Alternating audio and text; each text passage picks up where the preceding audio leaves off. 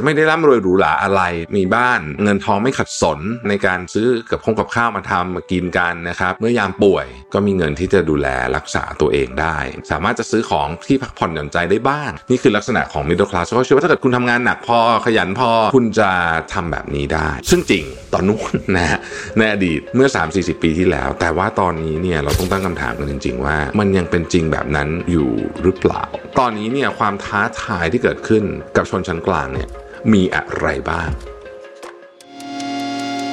มิชชั่นทุ the Moon Podcast Continue with your mission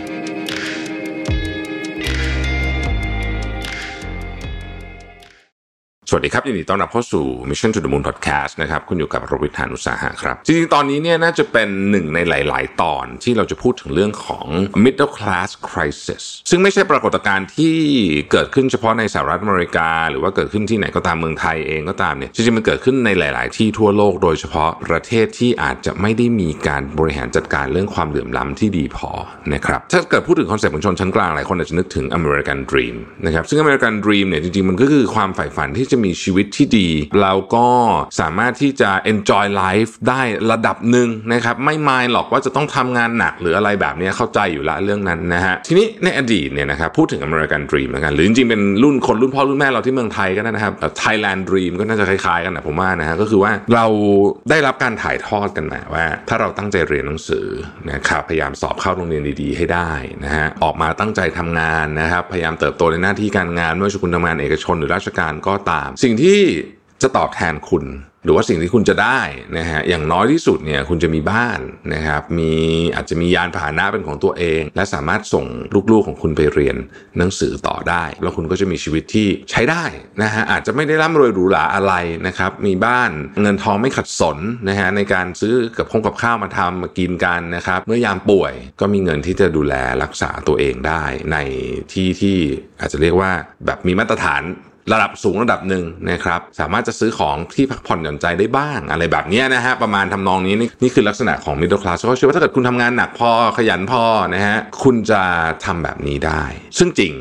ตอนนู้นตอนนู้นนะฮะในอดีตเมื่อ 3-40 ปีที่แล้ว แต่ว่าตอนนี้เนี่ยเราต้องตั้งคำถามกันจริง ๆ ว่า มันยังเป็นจริงแบบนั้นอยู่หรือเปล่า ชนชั้นกลางหรือว่า middle class เนี่ยจริง ๆ มัน range มันกว้างมาก ๆ เลยนะ มันจะมีตั้งแต่แบบ lower middle lower จนถึง upper อะไรพวกนี้นะฮะ แล้วคำนิยามที่ชัดเจนของแต่ละที่ก็ไม่เหมือนกันนะครับ ไม่มีคำนิยามที่ใช้เป็นแบบ universal แต่ว่าแต่ละที่ก็แตกต่างออกไป คุณเป็น middle class ที่เมืองไทยกับที่อเมริกาก็คงจะไม่เหมือนกันนะฮะ แต่ว่า feeling เนี่ยมันคล้ายกัน ว่าตอนนี้เนี่ยความท้าทายที่เกิดขึ้นกับชนชั้นกลางเนี่ย มีอะไรบ้าง ข้อที่หนึ่งฮะค่าใช้จ่ายในการใช้ชีวิตหรือว่า cost of living เนี่ยมันสูงขึ้น ตั้งแต่อาหงอาหารต่างๆ นานานะครับเรื่องของสิ่งที่เราใช้อยู่เป็นประจำสมัยก่อนเราไม่ได้คิดว่าเอ้ยเรื่องนี้เราจะต้องนึกถึงอะไรเยอะแยะมากมายนะครับหรือแม้กระทั่งการออกไปกินข้าวนอกบ้านอะไรแบบนี้ luxury เล็ก ๆ น้อยๆในชีวิตเนี่ยนะฮะทำยากขึ้นเพราะของทุกอย่างมันแพงต้องเริ่มประหยัด และหลายคนเนี่ยเฉพาะแค่เรื่องของ high cost of living อย่างเดียวเนี่ยนะฮะมันก็สามารถทำให้คนเนี่ยตก ลงไปอยู่ในถูกถีบลงไปอะให้ให้แย่กว่าเดิมได้ เพราะฉะนั้นเรื่องของต้นทุนในการใช้ชีวิตที่สูงขึ้นนะฮะในแทบทุกอย่างเลยเนี่ยนะครับ เป็นเรื่องที่หนึ่งที่กระทบกับ ชนชั้นกลางอย่างมากนะครับ วันนี้ผมจะไม่เอาสถิติอะไรมามามาพูดนะ เพราะว่าเราพูดในเชิงคอนเซปต์ดีกว่าสถิติเราพูดเยอะแล้วนะครับ ข้อที่2จะบอกว่านี้สำคัญ การเพิ่มขึ้นของค่าแรงจริงๆนะฮะไม่เพียงพอต่อการเพิ่มขึ้นของอย่างอื่นพูดง่ายๆคือว่าเขาใช้คำว่า stagnate นะคือค่าแรงจริงมันไม่ค่อยเพิ่ม แต่ว่าต้นทุนการใช้ชีวิตเนี่ยมันเพิ่มเยอะมาก ต้นทุนค่าบ้านอะไรพวกนี้เป็นต้นนะครับแล้วก็ไอ้ income stagnation เนี่ยเป็นกันหลายประเทศ ก็ยังหาทางแก้กันไม่ค่อยออกเท่าไหร่นะฮะในที่สุดเนี่ยก็จะเกิดขึ้นว่า ชอบครชนชั้นกลางเนี่ยนะฮะหนึ่งคือสมัยก่อนเนี่ยนะครับอาจจะมีเพียงใครคนใดคนหนึ่งออกไปทำงาน เช่นคุณพ่อหรือคุณแม่นะครับอีกคนหนึ่งเลี้ยงลูกอยู่ได้นะครับจริงๆคุณพ่อเลี้ยงลูกที่บ้านเยอะนะฮะสมัยก่อนนะที่อเมริกานะที่เมืองไทยเราจะไม่ค่อยเห็นเท่าไหร่เขาเรียก full time dad แต่ว่าตอนนี้เนี่ยโอ้โหยากมาก สมัยนี้เนี่ยต้องทำงานกันทั้งคู่ ถ้าเป็นถ้าอยู่กันเป็นครอบครัวคือทั้งสามีภรรยาต้องทำงานนะฮะและ ต้องทำบางทีหลายงานด้วย คือชนชั้นกลางเนี่ยทำงาน2จ็อบเนี่ยเป็นเรื่องปกติมากๆนะครับแล้วถ้าเกิดบางบางครอบครัวเนี่ยต้องทำแม่ต้องทำสองพ่อต้องทำสองก็คือเป็น4 4 งาน เพื่อจะเพียงพอกับค่าใช้จ่ายที่เกิดขึ้นในแต่ละเดือนนะครับแล้วก็ไม่ได้มีเงินกงเงินเก็บอะไรมากมายด้วยซ้ำจากการทำแบบนี้ก็คือเพียงแค่จะ cover เท่านั้น ค่าเช่าบ้านค่าผ่อนรถอะไรพวกเนี้ยก็ว่ากันไป อันที่ 3 คือเรื่องของการดูแลเด็กนะฮะสิ่งที่ต้องแยกออกมาเป็นหัวข้อหนึ่งก็เพราะว่าต้นทุนในการดูแลเด็กเลี้ยงเด็กขึ้นมาคนหนึ่งเนี่ยเลี้ยงลูกเราคนหนึ่งเนี่ยนะฮะมันสูงขึ้นกว่าสมัยก่อนเยอะมาก คือเราก็ต้องการสิ่งที่ดีที่สุดให้กับลูกอะอยู่แล้วใช่ไหมเพราะฉะนั้นการการที่ต้องการสิ่งที่ดีที่สุดกับลูกเนี่ยต้นทุนในการที่จะต้องส่งเขาเรียนส่งเขาทำนู่นทำนี่เรียนพิส่งพิเศษเนี่ยนะฮะมันแพงมากตอนเนี้ย แพงมากจริงๆนะครับใครที่มีลูกจะรู้นะว่าโอ้โห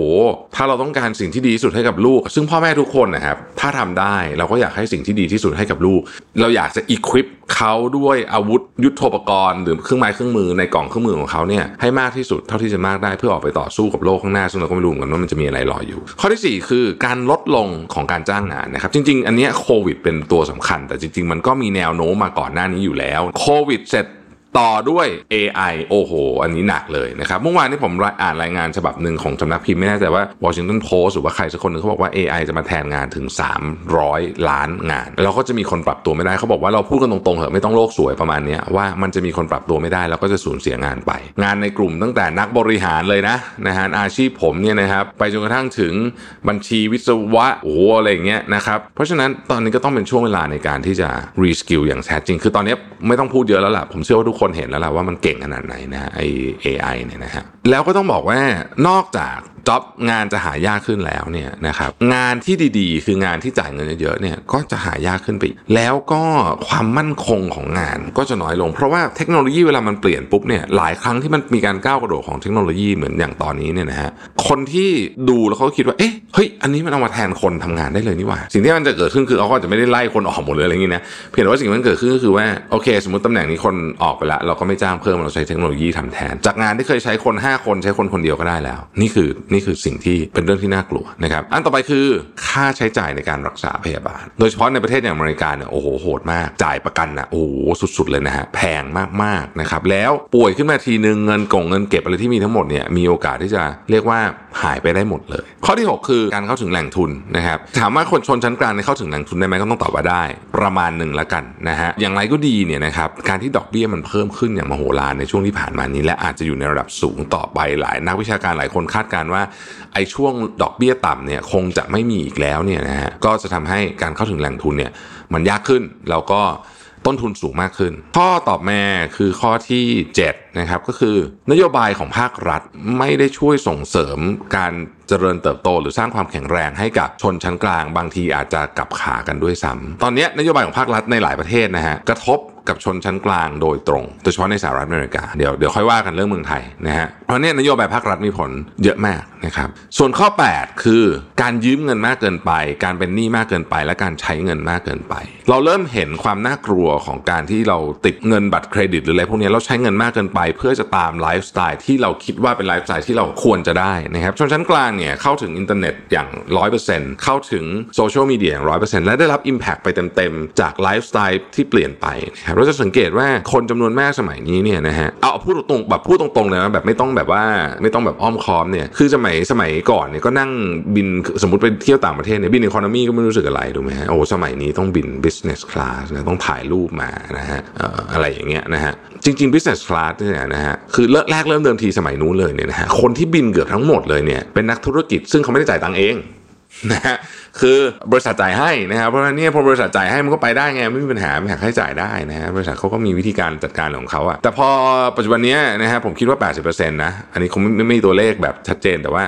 เคยคุยกับเพื่อนเป็นแอร์มาบอกเฮ้ยประมาณสักเจ็ดแปดสิบเปอร์เซ็นต์เนี่ยเป็นนักท่องเที่ยว ถ้าเกิดคุณมีตังค์คุณใช้ไปเถอะไม่เป็นไรเพียงแต่ว่าจริงๆคอนเซปต์ของ business class เนี่ยที่เขาให้ที่มันสบายกว่ามันไม่ได้เป็นเพื่อความหรูหราอย่างเดียวนะฮะคอนเซปต์ของมันก็คือว่าเนื่องจากคุณชื่อก็บอก business class คือคุณบินไปเนี่ยคุณไปทำงานสมัยก่อนใช่ไหมคุณลงเครื่องปุ๊บนะฮะคุณบินมาจากกรุงเทพไปลอนดอนเนี่ยนะฮะถึงลอนดอนเช้า 8 7 8โมงเนี่ยลงเครื่องปุ๊บคุณต้องทำงานได้เลยแปลว่าคุณต้องนอนบนเครื่องบินมาได้นะฮะคุณจะนอนบนเครื่องบินมาได้ คุณก็ต้อง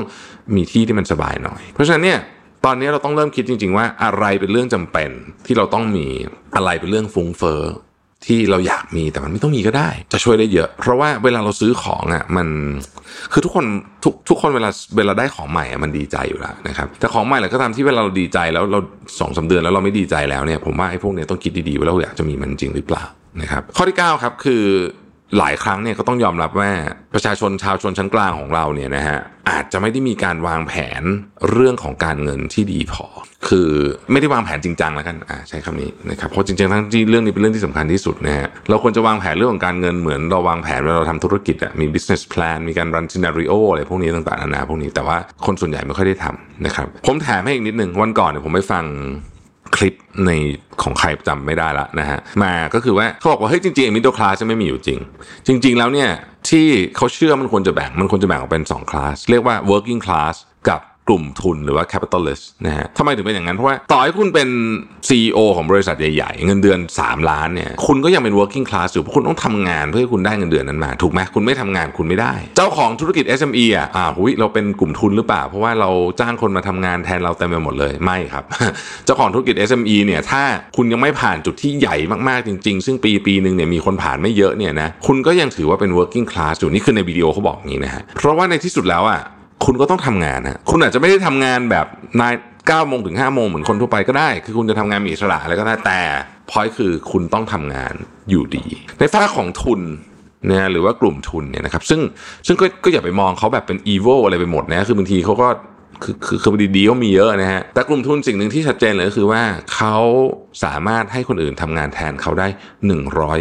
ปอร์เซ็นต์แล้วนะครับพูดพูดแล้วมันมันไม่เวอร์นะแต่มันเรื่องนี้จริง ๆ เก็บดอกผลส่วนใหญ่ แต่ในขณะเดียวกันก็มีความเสี่ยงสูงด้วยอ่าผมพูดแบบนี้แหมมันก็ต้องแฟร์ทั้งสองฝ่าย คือไม่ใช่ว่าเขาเก็บดอกผลเยอะอย่างเดียว ความเสี่ยงเขาก็มี แต่การต่อยอดของกลุ่มทุนในการที่จะขยายขยายขยาย เพิ่มเพิ่มเพิ่มเพิ่มเพิ่มไอ้ unit ต่างๆ เหล่านี้ที่ทำงานให้เขาเนี่ยมันสามารถทำได้โดยไม่ยากนัก เพราะว่ากลุ่มทุนจริง ๆ แล้ว สามารถเข้าถึงทรัพยากรต่างๆ ได้มากกว่าคนทั่วๆไป มากกว่า middle class เนี่ยแบบชนิดที่เทียบกัน ไม่ติดนะครับ ผมเคยบอกหลายทีแล้วว่าถ้าเกิดคุณรู้ว่าบริษัทใหญ่ๆเนี่ยนะเขากู้เงินกันดอกเบี้ยเท่าไหร่เนี่ยคุณจะตกใจมาก คุณจะตกใจที่แบบเฮ้ยนี่เงินดอกเบี้ยเงินกู้ดอกเบี้ยเงินฝากนะฮะประมาณนั้นเลยนะครับอ่านะฮะก็อาจจะไม่ไม่ถึงขนาดดอกเบี้ยเงินฝากหรอกแต่ว่าก็ถูกมากแล้วกันนะเพื่อนผมมีโอกาสได้ทำงานนะฮะกับทุนใหญ่เนี่ยแล้วผมก็เนี่ยแซะถามพี่เขาว่าเฮ้ยพี่พี่กู้เงินเท่าไหร่ฟังแล้วแบบตกใจนะฮะโหดอกเบี้ยแค่นี้เองเหรอนะฮะนั่นแหละคือแล้วธนาคารอยากให้กู้ด้วย นะฮะเพราะว่าเขารู้สึกว่ากลุ่มทุนใหญ่มี security มากกว่านะครับซึ่งจะบอกว่าจากสถิติแล้วเนี่ยมันไม่จริงเสมอไปนะนะฮะคุณเคยได้ยินกรามินแบงค์ไหมธนาคารสำหรับคนจนนะฮะอัตราการคืนเงินที่กู้ยืมไปอะนะเยอะกว่า corporate อเมริกา ผมจำได้ผมอ่านอ่านวันนั้นอ่านตอนนั้นอ่านบทความ อัตราการคืนเงินอะคือ สมมติว่านี่เสีย3%หนี่เสีย2%อย่างเงี้ยนะฮะนี่เสียของ corporate อเมริกาที่แบงค์ให้กู้เยอะเนี่ยเยอะกว่าแต่ก็นั่นแหละฮะ มันมีเรื่องอื่นที่ซับซ้อนมากกว่านั้น โอเคนี่ก็เดี๋ยวเดี๋ยวเราคุยเรื่องนี้อีกเยอะ เพราะว่าผมว่าเป็นประเด็นที่น่าสนใจมากนะครับ ขอบคุณที่ติดตาม Mission to the Moon นะฮะแล้วพบกันใหม่พรุ่งนี้ สวัสดีครับ Mission to the Moon Podcast Continue with your mission